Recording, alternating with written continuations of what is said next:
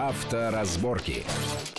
Приветствую всех в студии Александр Злобин. Это большая автомобильная программа на радио Вести ФМ. Мы, как всегда, обсуждаем главные автомобильные новости, идеи, поползновения, намерения, которые так или иначе повлияют на нашу без того непростую автомобильную жизнь. И основные позиции мы сегодня будем обсуждать с нашим э, гостем, автомобильным экспертом Игорем Мажарет. Игорь, приветствую вас в нашей студии. Здравствуйте. Ну, понятно, что всю неделю продолжали обсуждать камчатскую историю с непропуском э, скорой помощи, но выяснилось, что не совсем правильно себя вели и водитель скорой помощи, и все идеи, которые потом возникли, что таранить э, скорую помощь, дать право и пожарным, ну, выяснилось, что все это, конечно, фейк. Ну и врачи, это... собственно, как признал министр здравоохранения, тоже, тоже вели себя не очень адекватно ситуации. Ну, то есть так. надо было выйти и пойти. Она рассказывала, Вероника Скворцова, о собственном опыте, когда она работала на скорой помощи, в таких ситуациях выходила, брала чемоданчик и шла, собственно, потому ну, что врачебный... До подъезда было 15 до... минут. До... Ну, то есть пока каких-либо... 15 метров могли бы дойти. Пока каких-либо серьезных изменений в законах, в правилах относительно э, вот этих ситуаций не предполагается. Вот в ближайшее время, если что, мы обязательно будем сообщать об этом в новостях и подробно обсудим в наших программах. Э, пока другие интересные вещи пришли э, в конце минувшей недели. Прокуратура потребовала, попросила суд лишить известную гонщицу и светскую львицу Мару Багдасарян прав пожизненно на основании того, что ее адвокаты во время многочисленных судебных разбирательств представили огромное количество справок, что она не может там принудительно копать, э, мести, наклоняться, я не знаю, что там только делать, э, слабое здоровье. Изучив эти справки, Прокуратура э, подумала, да, вошла в положение. Действительно, девушка нездорова, как она умудрилась так подорвать здоровье своим. Э, ты знаешь, она была год назад участницей, ДТП, насколько я знаю, очень тяжелого а, ДТП БМВ, на Кутузовском. На... Да, она очень серьезно пострадала. Ага. Насколько я помню, сообщения прессы, ее долго лечили, в общем, подозревали, что может не, вплоть до того, что может не выжить или стать инвалидом, но лечили ее э, очень долго, дай бог здоровья, она выздоровела выздоровела и вдруг взялась за Да, то есть проблемы, конечно, с позвоночником и с опорно-двигательным аппаратом могут быть. Но вообще вот э, это повод просто спросить о том, а вот что это за норма такая пожизненное лишение прав? Мы знаем, что решают прав там за мелкие, ну, такие на три месяца, на полгода, на год, на полтора, на два, кажется, максимум, да, но пожизненно. Слушай, насколько я знаю, такой формулировки о пожизненном лишении нет, есть бессрочное лишение прав. Ну, то есть навсегда. Э, ну, как бы, может быть, в каких-то ситуациях можно вернуть, но это сложный процесс. И дело в том, что есть процедура, вполне себе прописанная в законе, которая применялась в нашей стране неоднократно. Суд... Уже в новой нашей истории российской. Да, в последние годы ничего тут такого нового придумать не надо. Основания Есть какие были? Только... Медицинские. Только. Медицинские основания, да. Допустим, выясняется, что человек э, вводит автомобиль, получил каким-то образом левую справку, а сам на самом деле состоит на учете э, в психоневрологическом или в наркологическом диспансере. Вот такие случаи были. И тогда в этой ситуации суд решает направить человека, суд, да, суд. суд, суд, направить человека на обследование. Если нужда, а если нет нужды, то просто суд принимает решение о лишении его прав. Навсегда.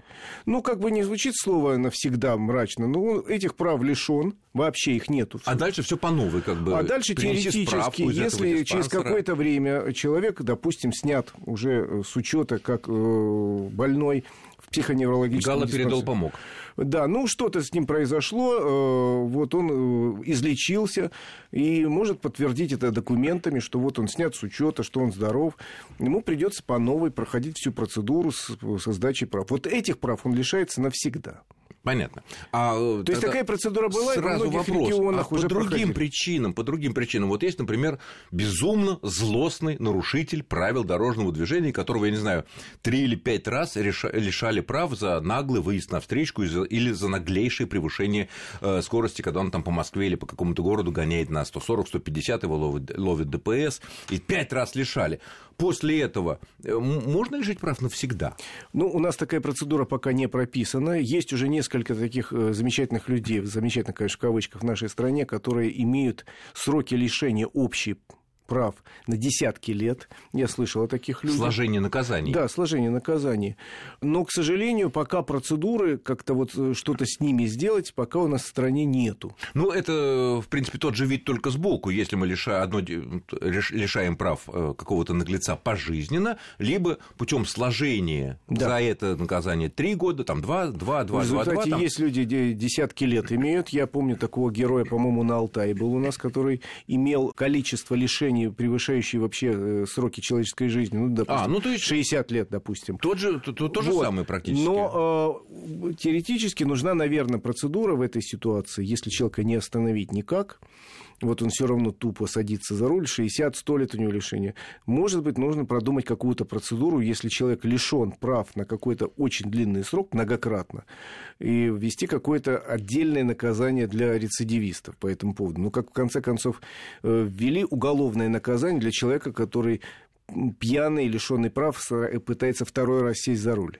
Если он попадается во время срока лишения или в течение года после него, это уголовное наказание, обязательные работы или же э, вполне себе серьезный срок э, заключения. Э, понятно. Ну, то есть, в принципе, ведь я так понимаю, что это лишение прав наслаивается год за год, там, два, три, пять, там, еще лет. Да, даже если человек не получает обратно свои права после истечения первого срока, ну, просто он ездит опять без прав, то есть опять накладывается да. на него лишение. Ну, я думаю, тогда... Если это, это не связано, еще раз говорю, у нас пока уголовная статья только за вторичную попытку управлять автомобилем в пьяном виде, если это лишение прав, допустим, за выезд на встречку, второе, третье, да, Но все равно, все равно то, что существует такая практика сложения да, сроков лишения, вот оно и получается почти э, пожизненно, ну, либо до глубокой пенсии, когда, наверное, он уже перестает быть Я говорю, другое опасным. дело, что, наверное, имеет смысл подумать законодателям, что сделать с людьми. Таких людей, к счастью, не так уж много, но они они есть, они представляют реальную опасность абсолютно для других не участников так движения. Абсолютно, я не устаю повторять, что если, например, еще 15-20 лет назад э, в Москве едешь, ну, где-то, наверное, треть водителей кажутся безумными, да, сейчас едешь по большим трассам, по третьему кольцу, по Ленинскому проспекту, или, э, ну, сколько, ну, ну, я не знаю, ну, 97% нормальные. Ну, я могу тебе привести... 3%, и они так выделяются своим идиотизмом, да. своим комплексом неполноценности, который они хотят компенсировать своим вот... Есть статистика страховых компаний, которые говорят, что безумно, вот, ну, это сложное определение, но неадекватно, но опасно, как это называть, вводят примерно 3-4% водителей. Так что ты прав совершенно, говоря про 97 нормальных процентов. И это видно просто на наших дорогах, и, к счастью, число нормальных стремительно увеличивается. Может быть, тут помог кнут, повышенные штрафы, все-таки резкие увеличение штраф за выезд на там, встречку, за Тут э, несколько полосу. причин, я считаю. Вот мы э, через некоторое время получим в следующем месяце данные по аварийности 2016 году, можем обсудить эту тему, посмотрим. Я надеюсь, что все-таки в 2016 году у нас снизилась аварийность и смертность на дорогах. Причин несколько. Первое – ужесточение наказания, это правда. Второе... Кстати, как на Западе. Там ведь эти кнуты ввели ощутимые штрафы, да. там, я не знаю, чуть ли не тюремное заключение за многие серьезные автомобильные правонарушения. Ну, мне сегодня коллега рассказывал, что его товарищ в Норвегии въехал в населенный пункт, где был знак 50 на скорости под 90. Под 90. 900 евро. Неплохо. 900 ну, евро они, сразу. конечно, норвежцы считают по своим уровням доходов, понятно. Да, ну, я просто 900 говорю, евро для среднего норвежца, это как для нашего, уж не знаю, сколько рублей, но, но, но тем не менее это впечатляет, это конечно. Так вот, э, вторая причина, почему все таки снижается количество, это большое количество видеокамер. Согласись, что видеокамеры, установленные сейчас в городах, на трассах, они сильно дисциплинируют, потому что, ну, если человек вменяемый психически, он все-таки не будет нестись с дикой скоростью, зная, что впереди висит камера. Ну, он проедет это место и потом притопит после этого, зная, что, или исходя из того, что там на Яндексе или на какой-то карте написано, что там дальше карт, э, камеры Слушай, нету. я в прошлом году ездил по дорогам Татарстана дважды. И я тебе могу сказать, у них больше всего камер в России, что там действительно все очень смирно едут, понимая, что камер просто немерено. Просто немерено. Ну, камера это второе. Третье, мне все таки кажется, что уровень культуры на стране повышается, чтобы не говорили.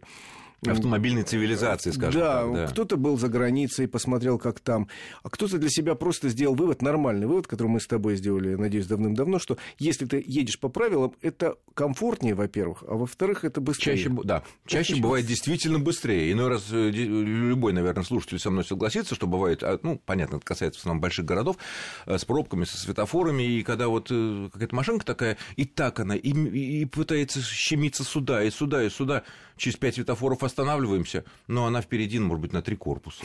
Ну и, и что стоило рисковать вообще, ну, да, непонятно. Конечно. Ладно, давай следующую тему обсудим, тоже, на мой взгляд, очень интересная, волнующая очень многих, от темы платных парковок в наших э, городах, эм, платного там возможного въезда куда-то, тем более, что сейчас в Госдуме э, обсуждается законопроект, внесенный правительством, так называемый об организации дорожного движения в Российской Федерации. Мы уже неоднократно обсуждали разные аспекты этого закона и будем, потому что продолжать обсуждать, потому что он во многом, во многом повлияет на нашу автомобильную жизнь. А, ну и вот э, был тут недавно экспертная группа заседала на минувшей неделе, и первый зампред Комитета Госдумы по транспорту господин Ефимов а, сказал, что введение этого закона, а он пока только в первом чтении принят, вот он особое внимание обратил на то, что это не приведет к введению платы за парковки во дворах.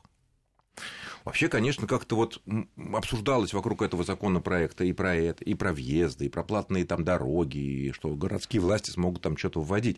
Э, ну, московские власти, правда, поспешили сказать, что ничего такого не будет, и они ничего не планируют таких вещей делать. Но тут возникла тема платных парковок во дворах. И, наверное, она неспроста. Ну, журналисты задавали вопросы, все обеспокоены этим. Но, с другой стороны, вот так подумалось парадоксально. Ведь если нормально работает система выдачи резидентных разрешений, так? И любой житель, официально проживающий, имеющий регистрацию в данном доме или имеющий собственность в данном доме, более того, э, квартиросъемщик, у которого есть официальный договор с хозяином, да, ну, таких тоже, честно, все-таки встречаются уже, они имеют право получить на два автомобиля на каждую квартиру такое резидентное разрешение за 3000 рублей в Москве в год. Это не так много, это соответствует, наверное, западным каким-то расценкам. И если мы исходим из того, что э, в спальных районах, около станции метро, где какие-то торговые центры, чтобы обеспечить возможность местным жителям парковаться, там надо сделать платную парковку, чтобы пришлые там не оставляли машины или оставляли, ну, уже за деньги. Почему такую логику не ввести и во дворах? Ну, тут вопрос... Потому что в те, те же дворы, которые вокруг станции метро, которые вокруг торговых центров, которые вокруг бизнес-центров, э, они заполнены приезжающими чужими, скажем так, машинами. Единственный вариант им отгораживаться шлагбаумами что многие делают в центре. Понимаешь, вопрос действительно очень сложный. Московские власти пошли на то, что поддерживают жителей домов, которые ставят шлагбаум, причем поддерживают даже материально, компенсируют частично затраты на установку шлагбаума. Хотя по закону вот это огораживание, которое идет в Москве бешеными темпами, это вообще противозаконно.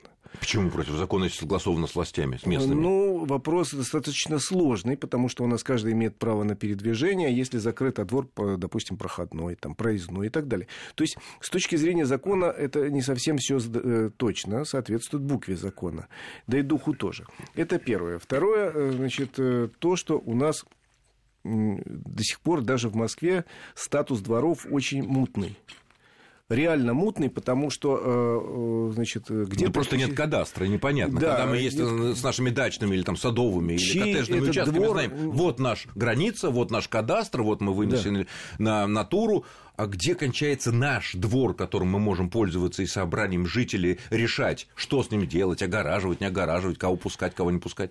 Есть достаточно сложная процедура, она прописана в законе по которому двор может э, считаться придомовой территорией, но это должно быть согласовано, с одной стороны, с общим э, э, собранием жильцов, все должны абсолютно подписать, с другой стороны, согласовано с местной властью, муниципальной или, или мэрией. Ну, которая, да, которая согласится, что да, это ваша это, придомовая территория. Мало, я практически не знаю таких мест, но есть такие в Москве, где это четко прописано, где есть вот все правоустанавливающие документы.